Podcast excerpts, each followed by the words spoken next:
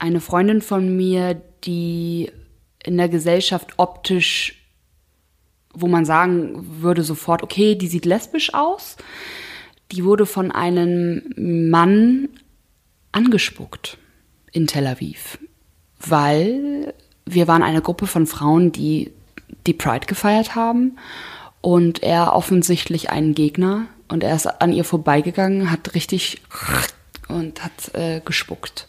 Das war eine Situation, die war echt heftig, genauso wie die Degen, genauso wie die Gegendemo, was nur ein kleiner Kreis von maximal 50 Leuten war, aber die wirklich ähm, homophob waren und ähm, Menschen, die eine andere Sexualität als sie haben, ähm, hart diskriminiert haben und als krank dargestellt haben. Und das kann ich nicht verstehen.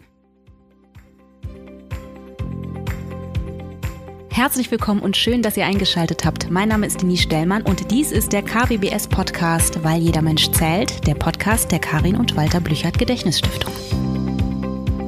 Für die Karin und Walter Blüchert Gedächtnisstiftung steht der Mensch im Fokus. Sie leistet Hilfestellung, schließt Versorgungslücken und schafft durch ihre Eigenprojekte gesellschaftliche Sensibilisierung und Aufklärung.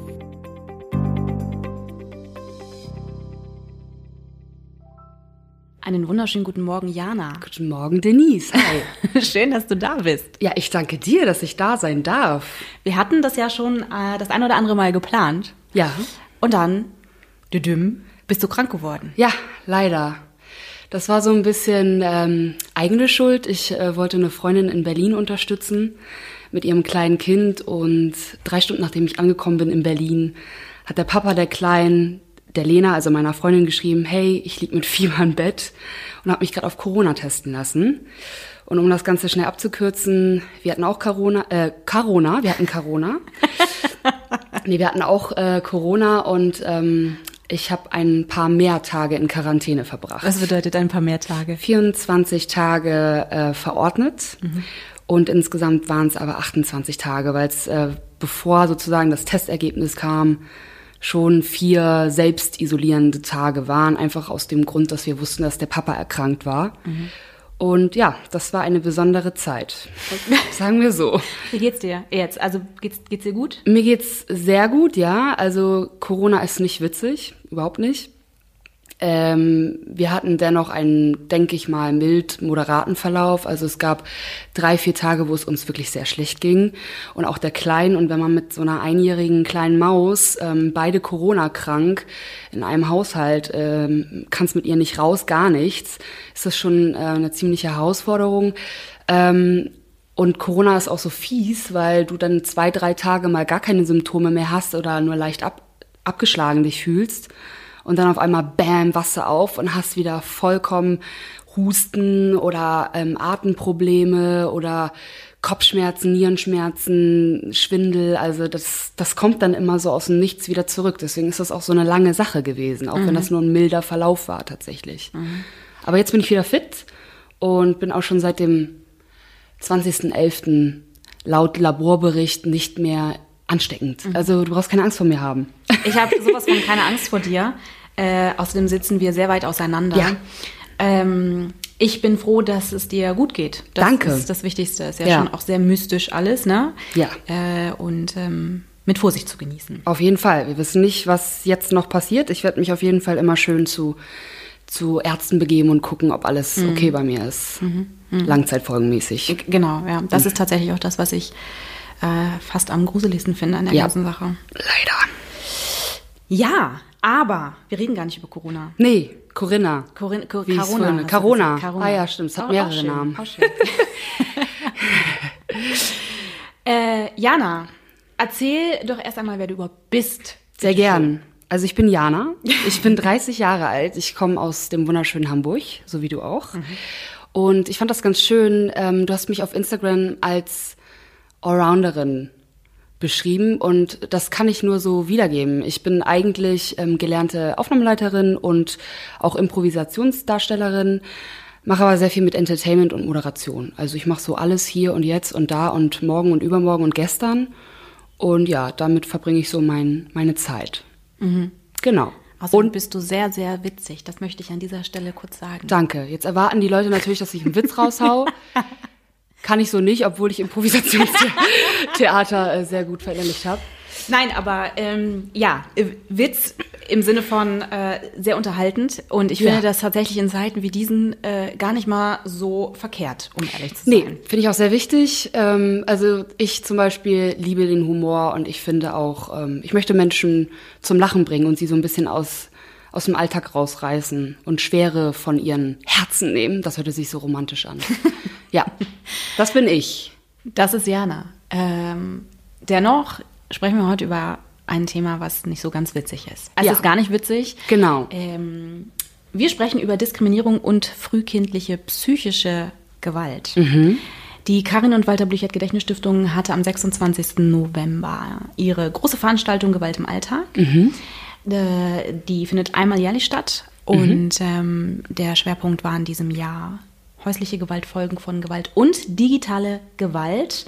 Ähm, eine sehr besondere Veranstaltung. Ähm, ich habe das als, als einen großen Mehrwert erlebt und bin tatsächlich aber, obwohl ich mich für informiert, äh, für informiert halte, ähm, auch neu informiert, muss ich ganz klar sagen. Und ähm, ich habe einen Bereich, über den ich gerne mit dir sprechen wollen würde, zu Beginn. Mhm. Und du weißt ja auch welchen. Und ich finde, du sagst welchen. Ja, sehr gerne. Und zwar ähm, geht es um die psychische Gewalt, wie du schon gesagt hast. Witzigerweise hast du mich angeschrieben und ich habe mich total gefreut. Denise möchte mit mir eine Podcast-Folge machen zum Thema Gewalt. Und das erste, was ich dir ja geschrieben habe, tatsächlich mhm. war, oh Denise, ähm, spannendes Thema, aber ich weiß überhaupt gar nicht, ob, ob das ausreicht, was mir widerfahren ist. Und du meintest, Moment mal, Jana, also Ne, wie kannst du sowas ähm, äußern? Und es fand ich sehr gut, dass du das gesagt hast, weil ich in dem Moment reflektiert habe und dachte so, ja, stimmt. Also ich, ähm, ich habe auch einiges ähm, erfahren, aber psychische Gewalt. Was ist überhaupt das? Äh, was ist Gewalt? Was fällt darunter? Welche Form, Farben und Auswirkungen hat's? Und habe dann erst verstanden, okay, ähm, jedes Ereignis oder jedes Erlebnis, was für einen selber traumatisierend ist, ist ernst zu nehmen und ähm, wichtig zu nehmen. Und nur weil ich jetzt nicht irgendwelche körperliche Gewalt erfahren habe, die auch super, super schrecklich ist und sehr, sehr viel zerstören kann, heißt es das nicht, dass ich nicht auch einen Leidensweg vielleicht hinter mir ähm, hatte durch psychische Gewalt. Und das war bei mir definitiv der Fall. Genau. Ja, das war tatsächlich ähm, der Grund, warum ich gerade übrigens so ein bisschen gelacht habe, äh, weil ich noch auf das zweite Thema äh, abzielte, wo die Begrifflichkeit, wo ich immer durcheinander komme, ähm, und deshalb hab ich, deswegen habe ich kurz gelacht darüber, reden wir aber gleich. Ja.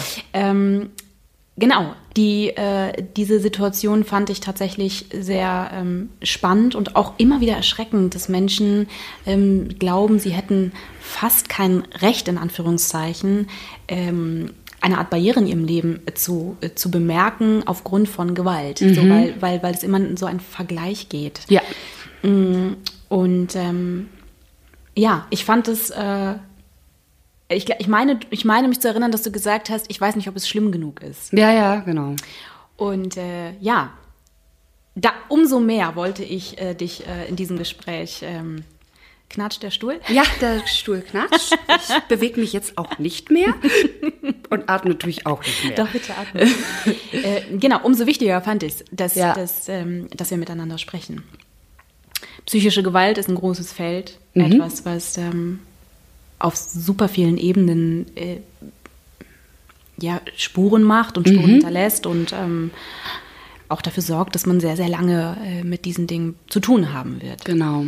Gerade wenn es auch in der Kindheitsphase passiert, ne? weil so ein Kind äh, nimmt ungefiltert bis zu einem gewissen Alter alles ins Unterbewusstsein auf, versteht diese ganzen Prozesse, die da was passieren sind, bis zum gewissen Grad ja gar nicht und ähm, entwickelt so äh, Muster, Bindungsstörungen vielleicht und ja, das ähm, alles hat ziemlich ähm, große Konsequenzen auf Dauer. Ist das ein Thema in deinem jetzigen ja, Leben? Das äh, ist auf jeden Fall ein Thema gewesen, wo ich aber ähm, mit Glück und einem äh, zufriedenen Lächeln und einem ich haue mir mal selber oder streiche mal selber nicht hauen. Also das ist jetzt schon wieder Gewalt, ne? Also ich streiche mal selber mal kurz meine Schulter. Ich habe ähm, das Thema, ich habe mich gestellt, ich habe mich alten Dämonen gestellt. Ich habe, äh, ich mache und ich habe eine Therapie angefangen und ähm, das läuft super. Also ich empfehle jeden Menschen, der irgendwelche Sachen aufarbeiten möchte, das zu tun, weil es ist eine wunderbare Reise, die man zu sich selber begibt. Äh, klar, es ist manchmal sehr schmerzhaft, aber es ist ja so in allen Dingen.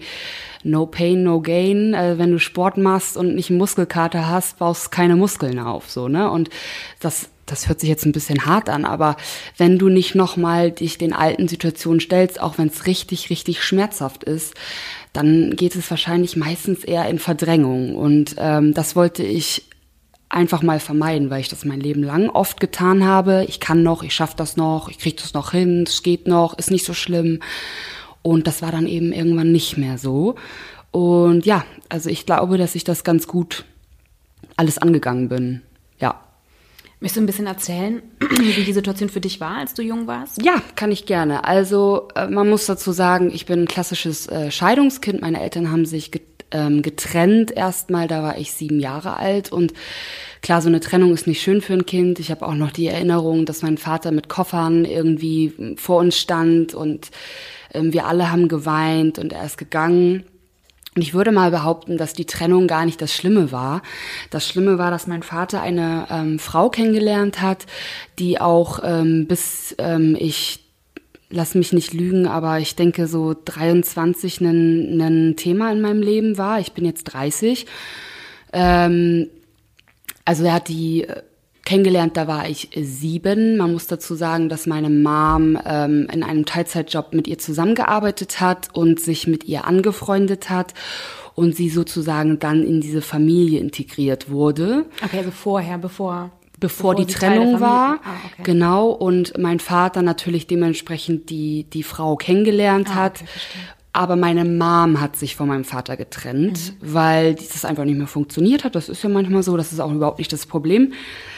Ähm, nun ja, also die besagte Frau von meinem Vater, die ich dann später Stiefmutter bezeichnen musste oder meine ganze Kindheit und Jugendphase über, die hat, glaube ich, selber sehr viel Traumatisiertes erlebt. Sie ist ein ähm, Adoptivkind gewesen und sie wurde meines Wissensstands, glaube ich, erst mit einem Jahr ähm, aufgenommen oder zwei Jahren aufgenommen von, von ihren ähm, Adoptiveltern. Sprich, wir wissen nicht, was ihr alles widerfahren ist in frühkindlichen Jahren. Ähm, jedenfalls hat sie sehr manipulative Verhaltensmuster an den Tag gebracht. Ich habe sehr früh verstanden, dass ich oder musste lernen, ihr Gesicht zu lesen. Ähm, sie hat meinen Vater für sich haben wollen. Wir waren immer Konkurrenz, ich und meine Schwester. Ähm, sie hat meine Mutter absolut nicht ausstehen können.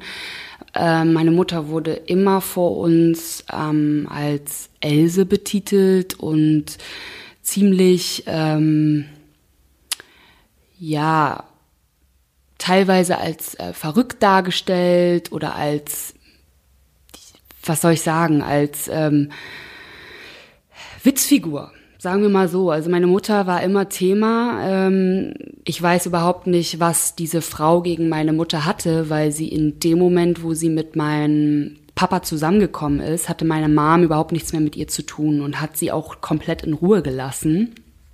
Und dennoch war sie jahrelang immer wieder ähm, ja eine Witzfigur für diese Person, also für meine Stiefmutter. Und mein Vater hat teilweise mitgespielt und das war natürlich nicht so schön. Nun wirst du dich bestimmt fragen, ähm, was hat dein Vater in dieser ganzen Sache oder mit währenddessen gemacht? er hat uns schon sehr viel Liebe gezeigt und uns auch geliebt, das habe ich gespürt, aber ich glaube, der hat das Thema gar nicht so verstanden.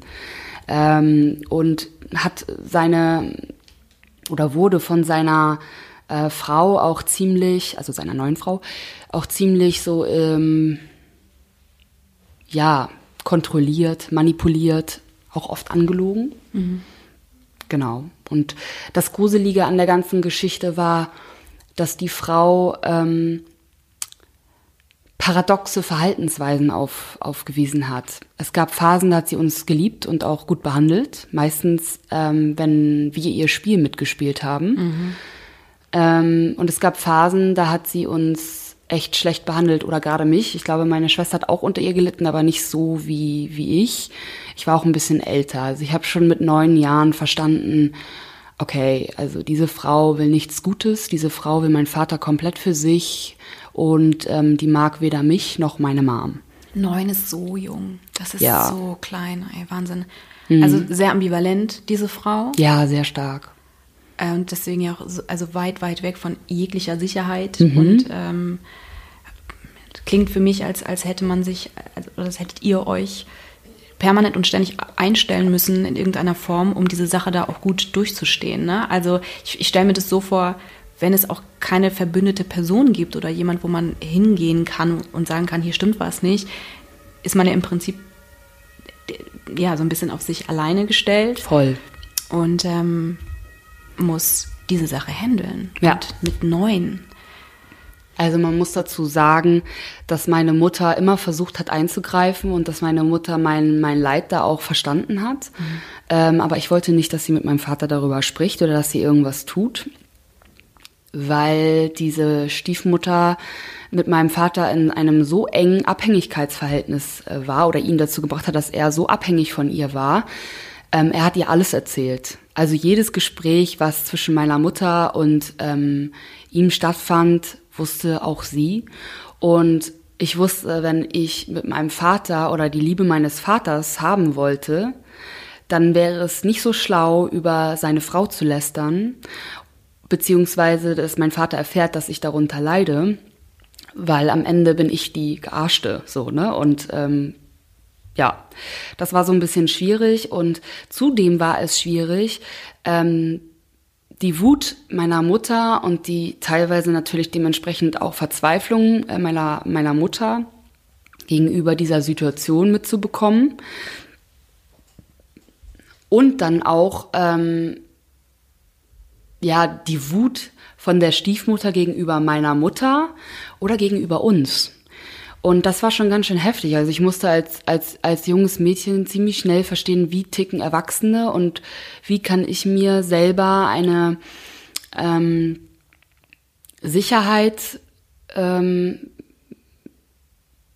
ein Überlebensmuster sozusagen, würde man heutzutage sagen. Total eine Strategie. Genau, eine Strategie entwickeln, um das Ganze irgendwie zu ertragen. Und ich war, ich habe äh, dadurch immer alles irgendwie auf mich genommen. Ich habe immer versucht, ähm, ich habe immer versucht, auch der Stiefmutter irgendwie Honig ums Maul zu, zu schmieren, obwohl ich sie teilweise überhaupt nicht ähm, ausstehen konnte und habe viel, viel, viel, viel, viel mit mir machen lassen, ähm, weil ich es nicht anders kannte.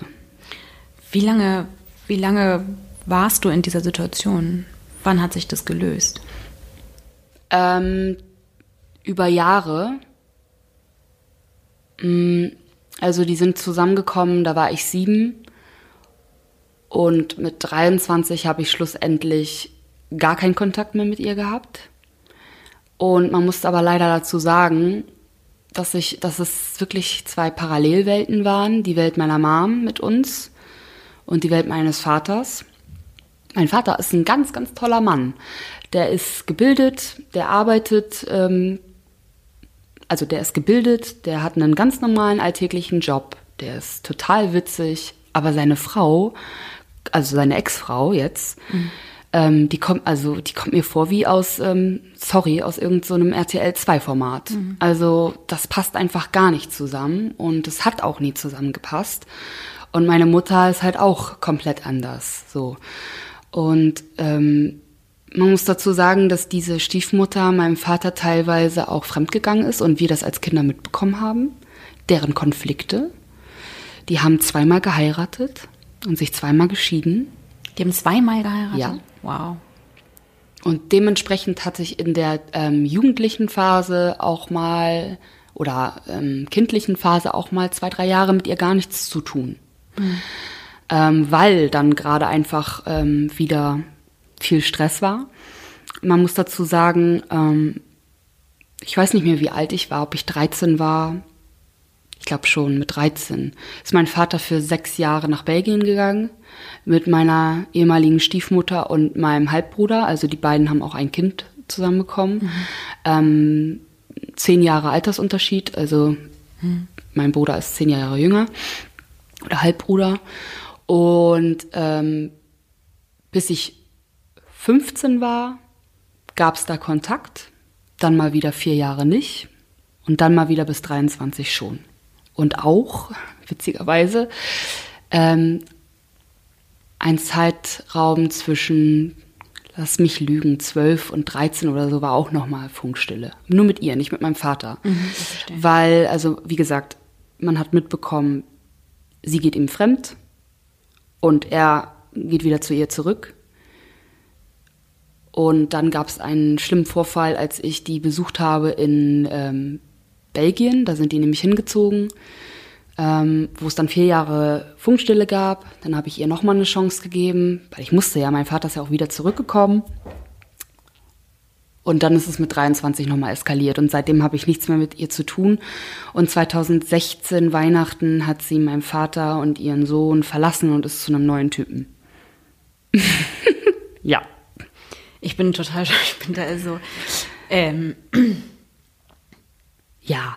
Ja gut, also da, da ist also ziemlich alles in der Schieflage, genau. was in der Schieflage sein könnte. Da sind ja irgendwie, also sämtliche Sachen nie und nimmer angeguckt worden mhm. und ähm, Projektion noch und nöcher. Mhm. Ähm, was ich, also wenn ich das höre, denke ich, Wahnsinn, wie klein du warst, ne? Also mhm. wie klein und ähm, wie lange sich das gezogen hat. Was, was sind die, also du hast schon gesagt, Bindungsschwierigkeiten. Ja, stark. Waren, waren dann Thema. Ja, definitiv. Ähm, was hat dich, was, was für Folgen hast du mitgenommen aus dieser Zeit? Mm, also, es mixt sich ja auch immer so ein bisschen was. Man muss dazu sagen, ich hatte in dem Sinne, klar habe ich auch wunderschöne Momente, jeder hat wunderschöne Momente aus seiner Kindheit. Und ich bin immer ein fröhliches Kind gewesen, muss man sagen. Ähm, immer sehr lebendig, ähm, sehr witzig, aber ich war auch sehr traurig. Also wenn ich auf meine Kindheit zurück äh, dann war ich einfach sehr, sehr traurig. Ich wurde viel gemobbt. Ich habe als kleines Kind angefangen, ähm, regelmäßig zu essen, äh, weil so Süßigkeiten und alles, das gibt ja ein gutes Gefühl. Ne? Also das war irgendwie immer so mein, mein, meine, mein Fluchtort und war dadurch sehr pummelig. Ich bin äh, rothaarig, äh, was ich jetzt wunderschön finde. Ich mag mich selber und ich mag auch meine Haare und alles, aber damals war ich halt immer Pumuckel. Zudem war ich dick und ähm, dann hat sich alles so gemischt. Also diese Familienverhältnisse, die nicht einfach waren, wo ich immer kämpfen musste um Aufmerksamkeit und Bestätigung und dann auch noch Kinder, die einem irgendwie das Gefühl gegeben haben, du bist anders, du bist ähm, nicht gut so, wie du bist. Ähm, das hat schon sehr viel mit meinem Selbstwert gemacht. Ne? Also eigentlich hatte ich keinen dadurch. Und ähm, dadurch, dass ich dieses Urvertrauen auch nicht so wirklich ha habe oder hatte, ähm, einfach aus dem Gründen, weil ich immer nicht wusste, wem kann ich trauen oder äh, kann ich, kann ich jetzt meinem Vater in der Hinsicht trauen. Ähm, ist das in Beziehungen auch immer am Anfang sehr schwierig gewesen. Ich, ähm, dadurch, wenn man selber keinen keinen Selbstwert zu, oder Selbstliebe irgendwie entwickelt hat oder sie einfach nicht hat, dann ähm, kriegt man schneller in Muster wie Eifersucht oder Abhängigkeit. Und das war immer ein Thema. Ich habe ähm, leider in Abhängigkeitsverhältnissen gelebt und in, in Extrem. Das war auch krass. Entweder ich habe zu viel gefühlt oder zu wenig. Ähm, und das musste ich komplett lernen. Ich musste einen Selbstwert äh, ermitteln und ähm, musste auch sehen, dass ich meine Probleme, dass die Lösung nicht daran liegt, dass das irgend, irgendjemand anderes macht, dass irgendjemand anderes mich zur Ruhe bringt, zum Beispiel eine Partnerschaft. Ähm, genau. Und das war irgendwie so immer so mein, mein Problem. Also man muss dazu sagen, ich stehe auf Frauen und lebe auch jetzt in einer richtig tollen, glücklichen, gesunden Partnerschaft. Aber ich bin erst mit, also ich bin jetzt seit anderthalb Jahren mit meiner Freundin zusammen. Und ich habe erst vor, lass es zweieinhalb Jahren verstanden, Jana, es sind nicht die anderen, sondern du ziehst das alles in dein Leben. Und du ziehst auch diese Person an, weil du denkst so über Liebe, du hast ähm, so welche Issues durch die und die Situation aus deiner Jugendphase, Kindheit, whatever, das musst du jetzt angehen, sonst wirst du keine erfüllte Beziehung leben können, weil du dich entweder ähm, abwendest und dein Herz nicht öffnest oder ähm, also toxische Bindungen eingehst oder dich abhängig machst von dem anderen. Das, das war so, das ist so, sind so die Nachwehen aus, aus, aus diesen paradoxen Welten aus meiner Kindheit leider. Und ähm, das ist schon krass gewesen, weil ich bin jetzt 30 und ich habe erst vor zweieinhalb äh, Jahren diesen, diesen Weg angefangen zu gehen. Also mit 27,5. Das ist eine Zeit. 20 Jahre nachdem es anfing, sozusagen. Also es, es, klingt so ein bisschen, als hättest du eine gewisse Zeit äh, in deinem Erwachsenenleben versuchst, äh, versucht, die Sicherheit im Außen zu finden. Immer. Aber sie ist eben innen und der Schlüssel liegt innen und die genau. äh, Verantwortung für sich liegt eben auch innen. Es klingt so ein bisschen so, als wäre das deine Erkenntnis aus, aus, aus dieser Konfrontation zu sich oder mit sich selbst. Ja. Wir hören sehr, sehr häufig, also mir begegnet das sehr häufig, äh, diesen, die, dieser Satz, ähm, du musst dich selbst lieben. Ja. Und ich finde, der klingt so, der klingt so simpel und man hört ihn ständig mhm. und in sämtlichen Gesprächen mhm. ähm, kriegt man das mit, äh, immer und immer wieder. Wir Frauen sind da auch sehr groß drin, diese Selbstliebe, das ist immer mhm. ein Thema irgendwie. Mhm. Und ähm, ich habe mittlerweile das Gefühl, da ist echt viel dran, obwohl ich sehr, sehr lange dachte, meine Güte, also ja gut, ähm, natürlich, ne, das, das, man muss sich schon ganz knorke finden, das, das ist ja Mensch, du bist so klasse. ähm, und das ist auch wichtig und so, aber ich habe die, ähm, die, äh, die Gewichtung, die da drin liegt, tatsächlich mir so noch nie, was heißt noch nie, also natürlich ist, ist das ist mir schon auch klar, aber wie viel Wahrheit da drin steckt oder wie, ja. die Gewichtung ist, das ist mir tatsächlich auch erst äh, klar geworden, als ich so ein bisschen ja so Richtung 32, 33 mhm. ähm, gekommen bin. Jetzt bin ich 36. Findest du das Findest du das der Schlüssel zu ganz, ganz vielen Dingen? Ja. Die, die, die, die Sache mit der Selbstliebe. Ja. Also so wie du das gerade beschreibst, finde ich super. Das ist, ähm, man versteht schon, was das bedeutet. Aber dass der Groschen fällt und dass du es wirklich verinnerlichst, ist ein, ist unglaublich Arbeit und die ist auch nicht einfach so, ah, ich habe es jetzt verstanden, ah, okay, gut, jetzt habe ich mich gern, sondern das ist, ähm, ich bin immer noch auf dem Weg. Also ich habe am Anfang des Gespräches gesagt, mir geht's richtig gut und das ist auch so. Ähm, aber ich bin noch lange nicht fertig. Ich meine, wann ist man austherapiert mit sich selbst? Man lernt immer wieder dazu und das ähm, das ist nicht immer witzig, aber das Witzige ist ja, dass du denkst, oh, das habe ich alles schon bearbeitet und dann kommt dir auf einmal noch mal irgendwie etwas, ähm, ploppt was auf, wo du denkst, okay, holy, was ist das jetzt so? Mhm. Und deswegen, also ähm, ich hatte vor einiger Zeit ein sehr, sehr spannendes Gespräch mit jemandem ähm, und die hat mir gesagt, das fand ich wirklich sehr, sehr spannend, äh, die hat sich auf, auf, eine, auf eine sehr lange Reise mit sich begeben mhm. und ähm, war dann irgendwann an einem Punkt in ihrem Leben, wo sie in eine Art Konfrontation mit einer anderen Person kam und mhm. wo sie mhm. sich klar positionieren musste. Mhm. Und ähm, sie hat sich ganz klar für sich positioniert und Super. hat eine sehr, sehr ja, ungesunde ähm, Bindung sozusagen, hat sich entsagt. Und ähm, sie hat gesagt, das ist einfach so ein wahnsinnig, so, so ein wahnsinniger Moment gewesen, weil das mhm. eine Situation war, wo sie plötzlich dachte, wow, ich stelle ich stehe gerade für mich auf, in aller Konsequenz. Ja. Und ähm, das Spannende daran ist, dass das, dass es so aussieht, als wäre das so ein Moment gewesen und der ist plötzlich da. Aber eigentlich ist es ja ein Weg. Es gab ja. also ganz, ganz viel davor, mhm. da, Schritte, die, die sie gehen musste, um überhaupt an diesem Punkt zu sein, Auf wo dann das Fall. letzte Steinchen sozusagen umgeschmissen wurde ähm, um dann in aller Konsequenz zu sagen, und jetzt stehe ich hier vollständig für mich auf. Mhm. Und dieser Aha-Moment ähm, wirkt, macht alles als wäre, ja, und es ja. wirkt, als wäre er plötzlich da, aber eigentlich mhm. ist der Weg davor, äh, der musste ja gegangen werden. War das Auf jeden Fall. Deutsch? Das war, war das richtige? Das war das, Deutsch. Also ich habe dich verstanden. Mhm, das ist das Wichtigste. Mhm. das fand ich eine sehr spannende ähm, eine sehr, sehr spannende Sache, weil ich wirklich tatsächlich auch glaube, dass es in ganz vielen Bereichen des Lebens so, dass, dass wir Wege gehen Ja. und denken, meine Güte, also wie lange denn noch? Also langsam Mhm. habe ich aber auch hier bis jetzt einen Bänderriss und meine Knöchel tun mir auch ein bisschen weh. Also so langsam. Mhm. Äh, und äh, dann gibt es diesen Moment, wo es so Boom macht und, und plötzlich macht das irgendwie Sinn. Ja. Ähm, das finde ich, finde ich eine sehr spannende Erkenntnis, die finde ich, die man tatsächlich erst so mit den Jahren macht, je älter man Voll. wird. Ich habe mal zu meiner Therapeutin gesagt, ich wäre lieber achtmal den Mount Everest hoch und runter gegangen, untrainiert, als das durchzumachen. Und heute sage ich auch zu ihr, ich bin sehr froh über das, was mir passiert ist, weil es hat mich zu dem Menschen gemacht, der ich bin. Ich habe sehr, sehr viel verstanden und ich habe auch sehr, sehr, sehr viele Möglichkeiten, jetzt, wo ich erwachsen bin, nicht mehr die kleine süße Kinderseele, die das nicht versteht, das alles zu richten und selber Entscheidungen zu treffen, wie ich der Situation begegne.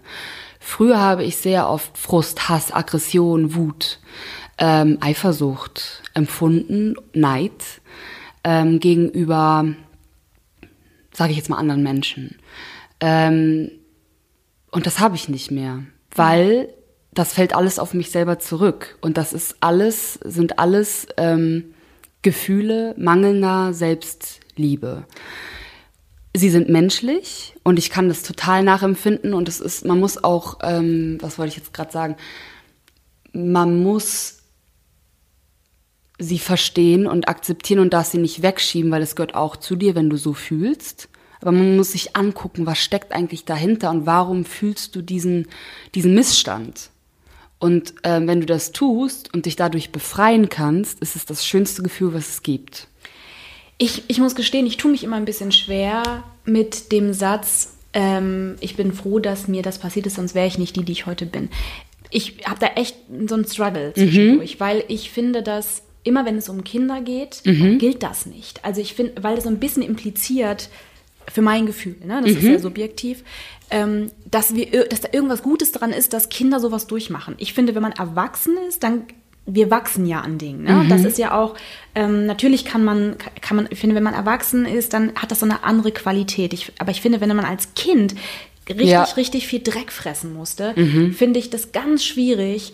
Ähm, also ich kriege dann immer so, ein, so, ein, so einen Stich ins Herz, wenn ich das Ich weiß, höre. was weil, ich, weil ich meinst. immer denke, aber es gibt überhaupt nichts Gutes daran, dass Kinder sowas durchmachen. Ja. Das, was es, ich finde, das, was es, ähm, also, dass man danach, wenn man erwachsen ist, Mhm. äh, seinen Deal damit gemacht hat und sich annimmt mit allem, was, was man ist. Genau, das meine ich, Genau, ja. und das ist das für mich aber total was anderes, ne? Weil ich, Ja, also ich wahrscheinlich. Finde, also nur für mich, ne? Natürlich, aber ich kann total verstehen, was du da sagst. Es kommt natürlich ja auch auf die Situation drauf an. Voll. Und also ich könnte nie, nie, niemals zu jemandem sagen, äh, also das, was ich jetzt gerade sage, beziehe ich nur auf mich. Ich würde niemals jemand anderen sagen, sag mal, komm mal, also jetzt äh, krieg mal deine Sachen zusammen und äh, sorg mal dafür, dass du klarkommst jeder Mensch ist unterschiedlich und jeder Mensch hat unterschiedliche Sachen erlebt. Und es gibt einfach Traumata, die sind so schwerwiegend.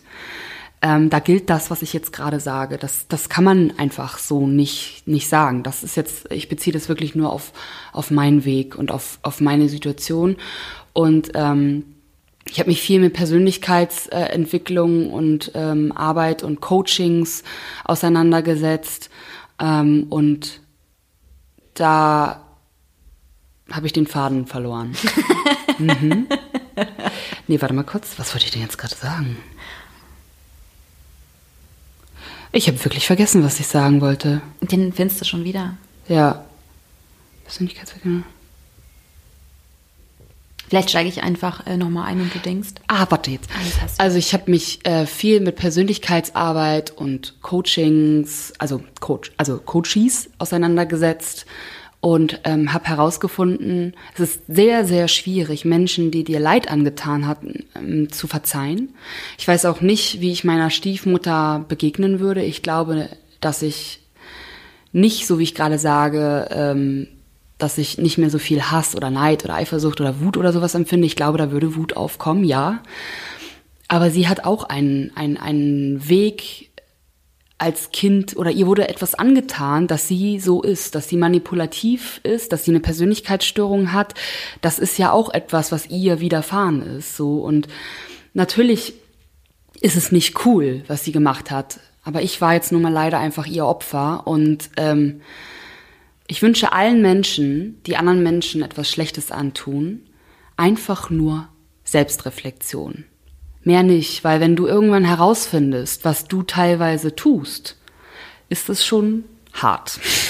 Ja, ähm, die Sache ist, ist nur, also das ist, was ich, was ich finde, da, was ich da so ein bisschen auch, was auch Teil der Sache ist, ähm, die Dinge, die, die einem Menschen widerfahren, sind häufig, also es gibt ja Gründe, weshalb Menschen sind, wie sie sind mhm. und weshalb sie äh, auch in irgendeiner Art und Weise fremdgefährdend sind oder selbstgefährdend mhm. oder weiß der Geier. Gibt ja. ja. gibt ja sehr, sehr viele Wege, die man dann ähm, einschlägt oder die Menschen für sich dann auch gar nicht anders gehen können, weil sie noch in ihrer Symptomatik festhängen und so weiter. Äh, dennoch finde ich, hat jeder Mensch die Chance, sich irgendwann zu entscheiden.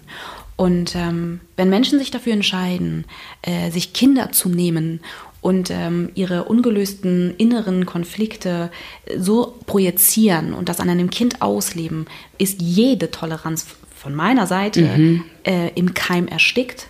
Und äh, die ja. einzige Konsequenz, die es da braucht, ist ähm, weg von den Kindern. Ja. Und ähm, deswegen ist, ich finde, das hatten wir tatsächlich auch schon in einer der Folgen ähm, zuvor, dass dieses Relativieren eine sehr schwierige Sache ist. Ich finde das, aber immer nur, wenn es um Kinder geht. Ne? Also, wenn ich erwachsen bin, kann ich, das ist nochmal ein Tick was anderes. Im besten Fall habe ich schon gute ja. Erfahrungen gemacht. Ich kann mich ja. auf etwas berufen. Ich habe mhm. vielleicht einen anderen inneren Wachstum erlebt. Vielleicht habe ja. ich was an Selbstwert, Selbstbewusstsein. Ich kann mich wehren. Ich kann gehen, wenn ich will. Auch an vielen Stellen nicht, ne? Aber das Fundament ist ein Tick ein, an, ein anderes. Mhm. Kinder ja. haben überhaupt keine Wahl. Die können nirgendwo hin. Wo sollen die denn hin? Das die sind, recht. sind in, in, diesem, in, in, in, dieser, in diesem Konstrukt schlicht gefangen. Und deshalb zählt es für mich immer überhaupt nicht, ne? wenn erwachsene Menschen schlecht mit Kindern umgehen. Ähm, dann ist das falsch und ganz schlimm. Und das, was es macht mit den Kindern, ist, das ist so furchtbar. Mhm. Und ähm, ich finde es immer gut, wenn Leute sagen, ähm, ich, ich bin irgendwie, ich bin, ich bin gewachsen an gewissen Dingen. Das, mhm. ist, das hat noch totale Daseinsberechtigung. Nur was, ich, warum ich mich daran manchmal so stoße, ist, weil es gesellschaftlich so eine, eine Relativierung macht. Das ist ganz häufig so, dass Erwachsene dann, erwachsene Menschen sagen, ja, dann ist ja nicht so schlimm, weil du bist ja der, der du jetzt bist, weil das ist das und das passiert ist. Ist ja Quatsch. Also viele Menschen, wenn die das nicht erlebt hätten, wären schlicht nicht traumatisiert. Ja, da hast du recht. Weißt du, die wären Voll. einfach nicht traumatisiert so. Ja. Und das ist erstmal das, worüber wir hier überhaupt reden müssen, grundsätzlich gesellschaftlich, nicht ja. wir beide. Wir beide können über alles reden, worüber wir reden mhm. wollen, aber so gesell gesellschaftlich. Ja, die Gesellschaft ist da noch ein bisschen. Total. Das, ähm, das ist sehr traurig, weil die Gesellschaft guckt halt habe ich das Gefühl, mit ihrem eigenen, also jeder guckt mit seinem eigenen Filter darauf. Und keiner kann sich in, ähm, außer er hat das Ähnliches erlebt, so krass in etwas hineinfühlen. Und es wird lieber eher gesagt, ach, man sieht das eher so und so und versucht irgendwelche Lösungsmöglichkeiten zu finden, um, um die Schwere daraus zu nehmen, anstatt äh, wirklich zu sagen, ja, es war verdammt nochmal schrecklich und nein, das geht nicht so. Und vor allen Dingen finde ich es auch manchmal echt schwierig, du hast mich ja auch gefragt, ähm, was macht das heute noch mit dir? Ich kann es absolut nicht sehen, wenn Kinder ungerecht behandelt werden, wenn für Kinder entschieden wird, wenn Kinder gemobbt werden, wenn Kinder angeschrien werden, wenn Kindern sonst was für, für Leid widerfährt. Da, da, ich merke auch anhand meiner, meiner, meiner meines mhm. Körpers gerade, dass ich mir meine Hände drücke. Ich kann das nicht. Und ähm, ich zum Beispiel habe mir immer gewünscht, dass ich irgendwann mal Kindern, ähm, ich weiß nicht auf welche Art und Weise, aber einen Selbstwert mitgeben möchte, dass sie selber für sich entscheiden, was sie machen wollen, weil ich finde, die Gesellschaft, also so war es bei mir jedenfalls, so habe ich mich gefühlt als Kind, hat mich in ein krasses Konstrukt gedrückt. Ähm, es war nur Druck vorhanden, du musst das und das und wenn du Realschule hast, bist du nicht gut genug, ähm, dann kannst du nur die und die Ausbildung machen und ähm, du solltest Abitur haben, aber kein schlechtes. Und ähm, das war für mich sehr, sehr schwierig und ich wünsche mir, dass ich irgendwann mal Kindern beibringen kann, du bist gut wie du bist und egal was du vorhast in deinem Leben, es ist okay. Und wenn du ein Koch sein möchtest, dann machst du das. Wenn du ein Baustellenleiter sein möchtest, dann machst du das. Wenn du ein Pilot sein möchtest, dann tust du das. Also. Weißt du, was die richtig gute Nachricht ist? Na? Dass du es deinem inneren Kind schon beigebracht hast. Ja, aber ich äh, kämpfe so immer noch. Ja. Ja. Ich kämpfe immer noch. Also für mich war auch ein ganz großes Problem dieser gesellschaftliche Druck, Mhm. so wie du schon eben gesagt hast, dieses ähm, nach außen. Ähm, was, was denkt der über mich? Also wie komme ich an? Und das kann ich mehr und mehr ablegen und das ist echt gut. Mhm. Also dieses, äh, was will ich? Also mittlerweile frage ich mich, wie stehe ich denn zu der Sache eigentlich? Habe ich Bock darauf, was ich da tue? Oder machst du es jetzt nur, um, um was zu tun? Und das kriege ich immer mehr und mehr hin. Und das wünsche ich Kindern. Ich wünsche Kindern, dass sie, dass sie selber entscheiden können und dass sie es nicht für Mama und Papa machen oder Oma und Opa oder wen auch immer, sondern dass sie es für sich tun und dass sie es aus intrinsischer Motivation heraus mit, mit Freude tun. Das wünsche ich mir. Ja. Das ist äh, ein sehr guter Wunsch. Ja. Und ich finde, immer wenn es um Kinder geht, kann man sich gar nicht genug wünschen und auch aktiv werden. Ja. Das stimmt, ja. So, ich trinke mal einen Schluck, du auch? Ja, machen wir das. Mensch, dass du hier morgens schon Bier hinstellst, ist krass. Aber Das ist natürlich ein Scherz, liebe Leute. was nicht. Ihr würdet, sag mal. ähm, so, die Überleitung wird jetzt interessant. Da hatten wir vorhin Ja. schon drüber gesprochen. Wir sprechen auch über das äh, Themenfeld Diskriminierung heute. Ja. Und äh, du hast vorhin schon gesagt, du lebst mit einer Frau zusammen.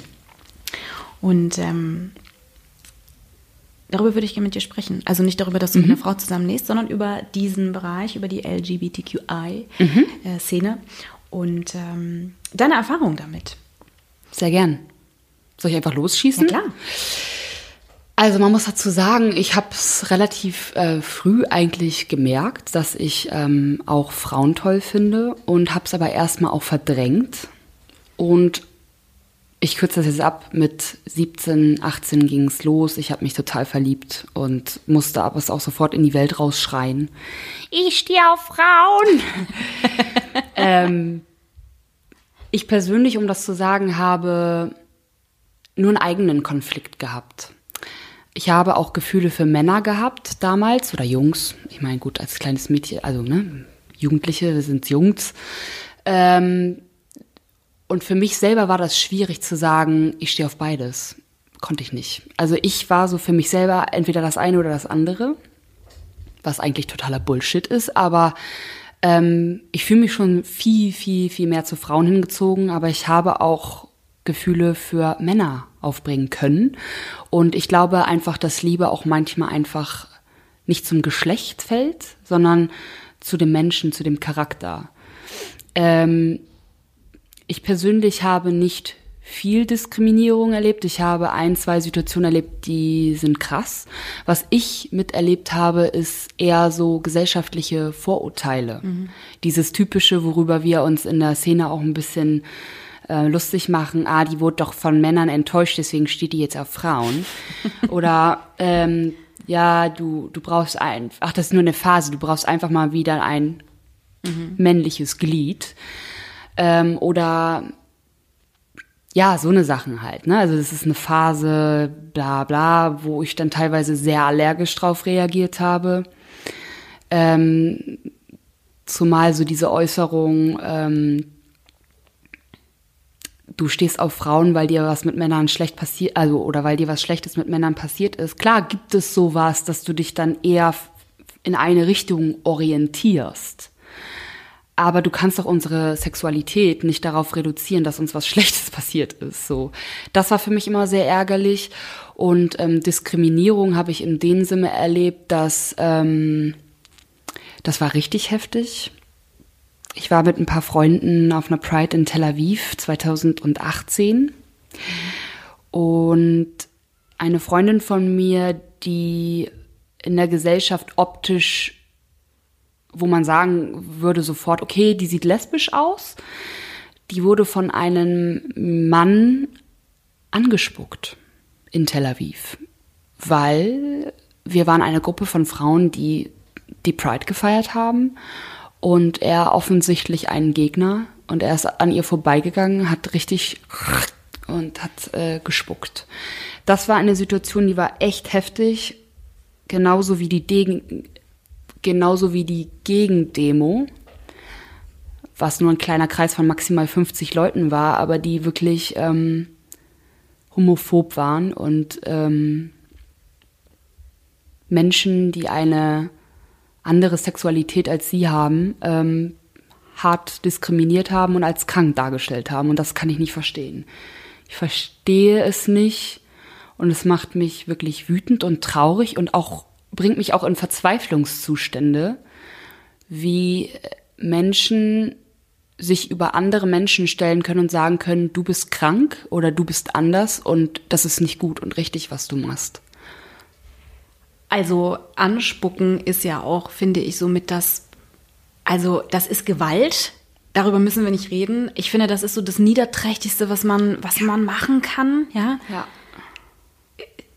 Ich, ich finde diese, diesen Diskurs ähm, über die sexuelle Orientierung immer wieder, also wenn es nicht so tragisch wäre, könnte man einfach sich zurücklehnen und ein bisschen lachen darüber. Weil ich, Ja. also es ist ja, es ist ja eigentlich, worüber reden wir hier? Wir reden hier über Liebe und fertig. So. Ja.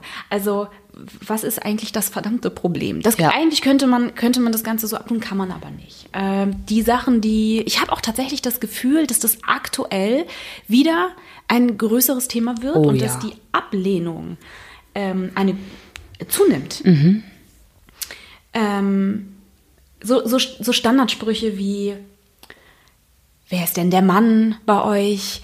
Äh, ja, oder was du auch schon gesagt hast, äh, naja, du hast halt noch nicht den richtigen gefunden oder weiß der Geier. Ja? Das sind natürlich alles so Sätze, da ist man irgendwie satt von. Das kann man abtun als könnte man abtun, wenn man das möchte. Kommt wahrscheinlich auch immer auf die Stimmung an, kommt auch immer drauf an, wer es sagt, als, mein Gott, du bist halt nicht informiert und du weißt halt auch gerade nichts Besseres zu sagen. Ist ein bisschen traurig, aber gut, kann man jetzt mal ganz kurz so stehen lassen oder ich, äh, ich kläre dich mal im besten Fall so ein bisschen auf. Oder den eigenen Selbstwert pushen, ne? Genau. Äh, ich muss aber sagen, dass diese, diese Diskussion ja gar nicht so da hinten stattfinden, sondern sie finden tatsächlich ja auch relativ dicht dran statt. Ja? Also Dinge wie, ähm, naja, aber viele Lesben sehen ja aus wie Männer. So, das ist ja so ein, so ein Standard. Ich meine, wie oft hört man das denn? So. Da, da, da frage ich mich natürlich auch, also ich sage dann immer, wenn Leute sowas sagen, ähm, gut, also da könnte man ja ein bisschen tiefer äh, greifen und dann können wir jetzt mal darüber sprechen, wer entscheidet eigentlich, wie ein Mann aussehen muss und wer entscheidet, wie eine Frau aussieht. Ja. Das sind ja schon so Prototypen, die, da, da müsste man sich ja erstmal drüber unterhalten. Das heißt, das, was du labelst, ähm, labelst du ja nur, weil die Gesellschaft es dir zeigt. Ja. So, ist immer so das Erste. Wo man grundsätzlich sagen könnte, also bestimmte Attribute sch- schreibst du einem Mann zu, ne? Oder dieses, wer ist bei euch der Mann, wer ist die Frau, finde ich auch spannend, weil da geht es ja eigentlich nur um Stärke und schwache Momente, starke Momente, ja? Dass das sowohl als auch stattfindet, auch in heterosexuellen Beziehungen, scheinen die Menschen vollständig zu vergessen. Ja? Das sind alles so Sachen, da müsste man relativ tief rein, wobei, also für mein Gefühl gar nicht so tief, aber ganz offensichtlich ist das eine Tiefe, die Menschen in der Form noch nicht so erreicht haben. Nee. Ähm, aber wenn es so böse wird, ja, also wenn es in so Richtungen geht, das ist nicht, was Gott wollte. da frage ich mich ja auch immer, hast du mit Gott gesprochen? Hast du ihn mal gefragt? Ja. So, also, oder woher nimmst du das? Ja. Äh, woher nehmen Menschen sich eigentlich ständig das Recht? Ja. Das finde ich auch wirklich, das denke ich wirklich sehr häufig. Ja. Woher nehmt ihr euch eigentlich alle das Recht? Ja. Ähm, zu glauben, was Gott möchte und was eben nicht. Aus einem über 2000 Jahre alten Buch. Ja. Ähm, und auch das ist ja so viel Interpretation. Ja. Da frage ich mich doch, also da denke ich ja dann in dem Moment, ich glaube lieber an das, was ich fühle. Ähm, und ich glaube, Gott ist Liebe. Und deswegen kann ich auch gar nicht falsch sein. Ja. Ja. In was für Gründen jetzt, also in, in welchen Bereichen jetzt auch immer. So. Ähm, aber das ist diese Boshaftigkeit, die da teilweise hinter, hintersteht. Ja, das, das, das finde ich sehr, sehr, sehr angsteinflößend. Ja, Find ich auch. Wirklich angsteinflößend. Mit wie viel Wut, mit wie viel Mhm. Hass. Hass regiert leider sehr, sehr oft in auf, der aber Hinsicht. Wir müssen uns mal klar machen, wo, wo, wo, was diese Menschen Ja, für hassen. Liebe. Das ist doch nicht, also jetzt mal Das ist- ja, ich- ich unglaublich. unglaublich. Mir fehlen da auch wirklich die Worte. Ich äh, könnte mich da jetzt auch in Rage reden, dann würde der Podcast wahrscheinlich drei Stunden gehen. ähm, es gibt leider immer noch auf der Welt Staaten und Länder, die die Todesstrafe für Homosexualität aussprechen. Und ähm, das verstehe ich nicht. Ich, also, Punkt. Ich verstehe es nicht, mich macht es traurig. Ähm, ich würde niemals auf die Idee kommen, irgendeine Religion oder irgendeinen Menschen abzuwerten, nur weil ich selber nicht lebe. Ähm, ich bin der Meinung oder ich vertrete und hoffe, also hoffe, dass es oder ich weiß, dass es sehr, sehr, sehr viele Menschen auch tun, solange du moralisch irgendwelche Sachen oder solange du moralisch Menschen keinen Schaden zufügst und es auf ähm, gegenseitigem Einverständnis basiert, soll doch jeder tun und lassen, was er möchte. Außer jetzt Mord oder so, ne? Aber deswegen mache ich mit moralisch. Und das beziehe ich auch auf Liebe. Wenn es Menschen gibt, die Dreiecksbeziehungen führen oder Vierecks oder in einer offenen Beziehung leben oder whatever. Der eine ist 20, der andere ist 50. Das ist mir, das ist doch nicht mein Ding. Das ist doch nicht mein, mein Leben und mein Belange. Lass die Leute doch machen, was sie wollen. Wenn keiner zu Schaden kommt, Das ist der Punkt, what ja. the hell? Ja. Findest du, dass diese Sätze, von denen du gesprochen hast, ist das Gewalt für dich? Das ist eine sehr spannende Frage, habe ich noch nicht drüber nachgedacht. Es ist eine Form von psychischer Gewalt, würde ich äh, fast behaupten, weil irgendjemand ähm, sich das Recht nimmt, ein Gesetz zu entwickeln, was gilt. Also du bist gut und du bist nicht gut. Das ist normal und das ist nicht normal. Und deswegen, ja, gehört es zur Gewalt. Also es ist äh, ein dominantes Verhalten von, ein, von einer Mehrheit oder Minderheit von Menschen, sagen wir jetzt mal so, ich, die durch ihre Brille gucken und behaupten, das und das ist Gesetz. Und das geht, geht nicht. Ich, also Punkt.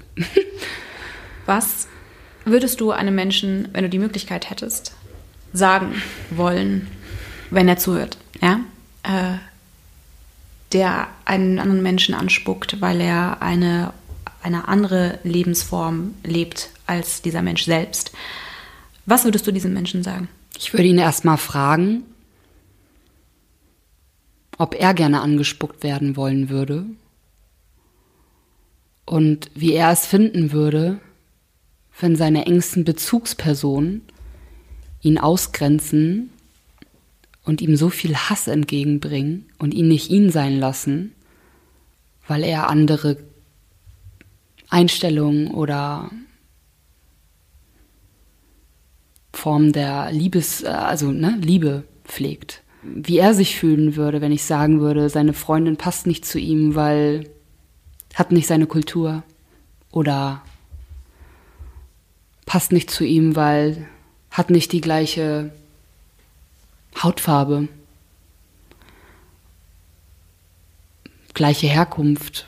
Das, das würde ich machen. Ich ähm, würde es versuchen, aber ich weiß nicht, ob es ankommen würde, weil wer sowas tut und sowas äußert, der steht auch nicht im direkten Kontakt zu, zu sich selbst, weil er halt nur eine Sache kennt und zwar eine Einstellung. Und ja, ich würde auch behaupten, Menschen, die, ich glaube nur Menschen, die wirklich auch verstehen, was Selbstliebe ist, glaube ich wirklich, die behandeln, können empathisch und andere Menschen auch gut behandeln.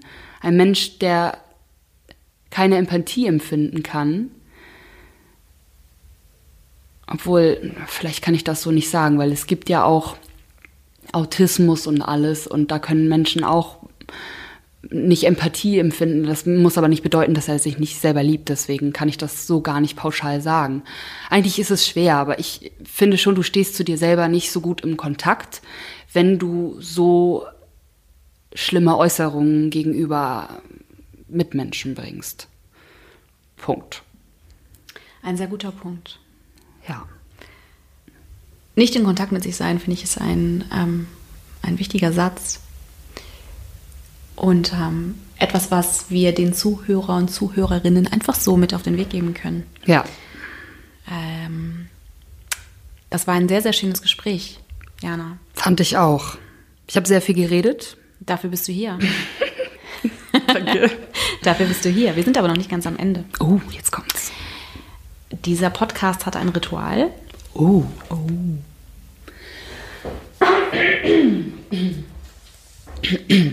Sorry, Denise, jetzt musst du ein bisschen schneiden mit mir, ne?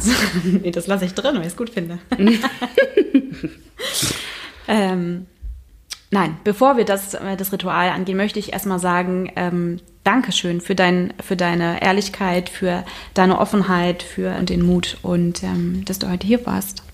Und ich habe das Gefühl, dass die Folgen oder das, was wir mit dem Podcast so machen und was wir für Themen aufmachen, dass ähm, die verändern jetzt nicht die Welt und äh, wir erzählen auch nicht äh, ganz viel Neues, aber wir laden zur Reflexion und das ist äh, eine sehr gute Idee. Ja, finde find ich auch. Mitgefühl und Reflexion. Total. Und ja, die Karin und Walter Blüchert Gedächtnisstiftung hat in diesem Jahr mit der Veranstaltung Gewalt im Alltag äh, einen sehr, sehr, sehr wichtigen äh, Schritt gemacht, eine große, gute, wichtige Tür geöffnet. Und ich bin sehr, sehr glücklich darüber, dass die Veranstaltung im nächsten Jahr fortgesetzt wird. Und dazu aber mehr in äh, den kommenden Folgen. Jetzt kommen wir zur Off-Topic-Frage. Uh. Dieser Podcast hat eine Off-Topic-Frage. Frage. Spannenderweise ist sie diesmal gar nicht so oft off-topic. Ähm, ich finde sie aber so gut, dass ich sie trotzdem stellen möchte. Wie immer gilt, äh, du musst überhaupt gar nichts, du musst nichts beantworten, du darfst auch sagen, habe ich gar keine Lust drauf. Und du darfst auch mir eine Off-Topic-Frage stellen. Okay. Ja? Ja. Bist du bereit? Ich bin äh, bereit. In welchem Alter warst du bis jetzt am glücklichsten? Wow. Ähm, krass.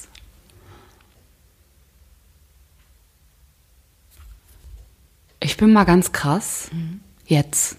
30. Ja, 30. Jetzt. Im Hier und Jetzt bis am Im Hier und Jetzt, wirklich. Tatsächlich.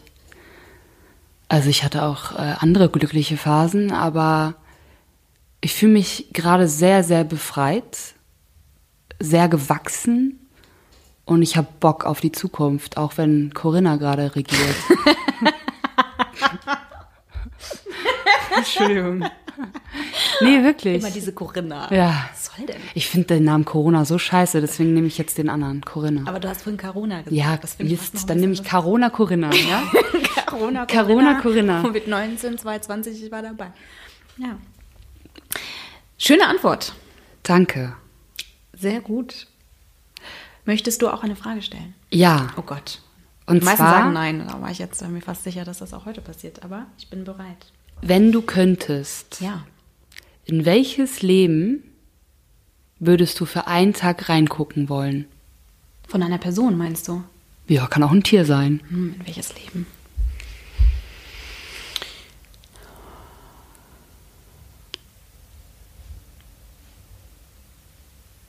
Oh.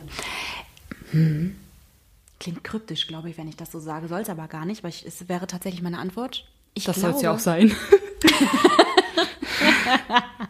Ich glaube, ich würde in mein eigenes reingucken wollen, nur anders. Ah. Also wäre mein Leben ein anderes, ohne Wertung, einfach nur, Ja. nur anders. Das, das habe ich mich schon häufiger gefragt. Wäre, gäbe es so Schnittstellen in meinem Leben, äh, die wären sie anders gelaufen, hätte ich andere Entscheidungen getroffen. Ah. Ähm, hätte ich, keine Ahnung, einfach äh, das eine, die eine oder andere Entscheidung schneller getroffen oder ähnliches. Ähm, wie wäre es dann? Hm. Und ich glaube, ich würde für einen Tag reingucken in genau diese Frage. Wie wäre es wohl dann? Also Das mein ist eigenes auch anders. Sehr, sehr schön. Ähm, man sagt ja auch, du bist nur eine Entscheidung entfernt von einem komplett anderen Leben. Stimmt. Und ähm, das ist schön. Vielen Dank für diese Frage. Ja, gerne. Da werde ich noch mal ein bisschen drauf rumdenken. Aber ich glaube, das, das würde ich tatsächlich machen. In diesem Sinne. In diesem Sinne, trinken wir weiter Bier. Wird Hier steht kein Bier. Nein, tut's auch nicht. Hier steht ein Ich Kaffee. ärgere Denise. Total. Steht ein Kaffee und ein Tee und den werden wir jetzt auch austrinken. Ja. Es hat mich sehr gefreut, Jana. Vielen lieben Dank, dass Mich du heute auch. da warst. Ähm, Danke, dass es diesen wunderbaren Podcast gibt. das gebe ich gerne so weiter. Ja, Und äh, ja, alle, die zugehört haben, vielen lieben Dank. Ich wünsche euch einen schönen Tag und bis zum nächsten Mal. Bis bald. Bye, bye.